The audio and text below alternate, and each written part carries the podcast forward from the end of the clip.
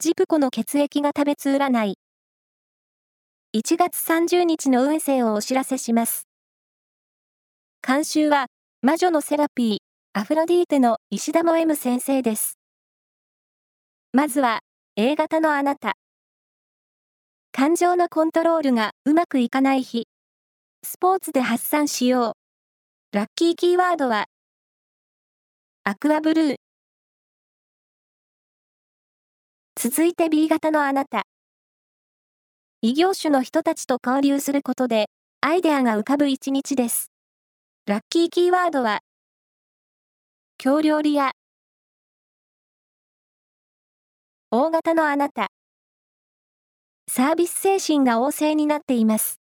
人間関係も円満で楽しい一日になりそう。ラッキーキーワードは、ベーグル。最後は AB 型のあなた。好奇心が良い形で発揮される一日。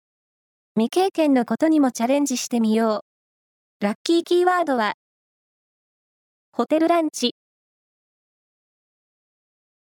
以上です。